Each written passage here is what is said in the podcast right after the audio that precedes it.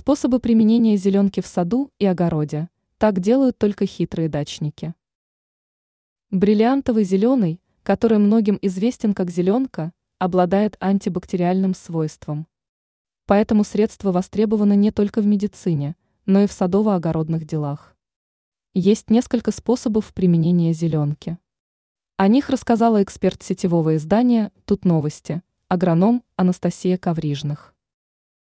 Огурцы. Резкая смена температур чревата появлением прикорневой гнили. А еще огурцы могут заболеть мучнистой росой. Если проявились соответствующие признаки, самое время провести обработку. Соедините зеленку с водой в соотношении 1-2. Полученным средством смажьте нижнюю часть стебля растения 10-15 см. Обработку можно повторить через пару дней. Корневая гниль должна исчезнуть через две недели.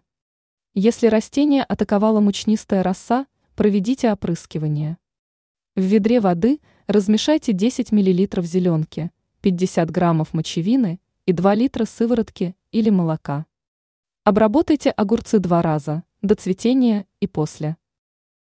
Помидоры.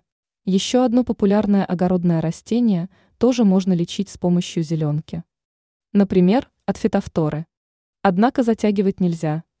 Если появились первые признаки, сразу нужна обработка, иначе растение будет поздно спасать. В ведре воды размешайте 10 капель зеленки, а затем опрыскайте по листу. Обработку повторяйте каждый день на протяжении недели. И важно это делать в сухую погоду. Ранее тут новости писали о том, как правильно применять марганцовку в огороде.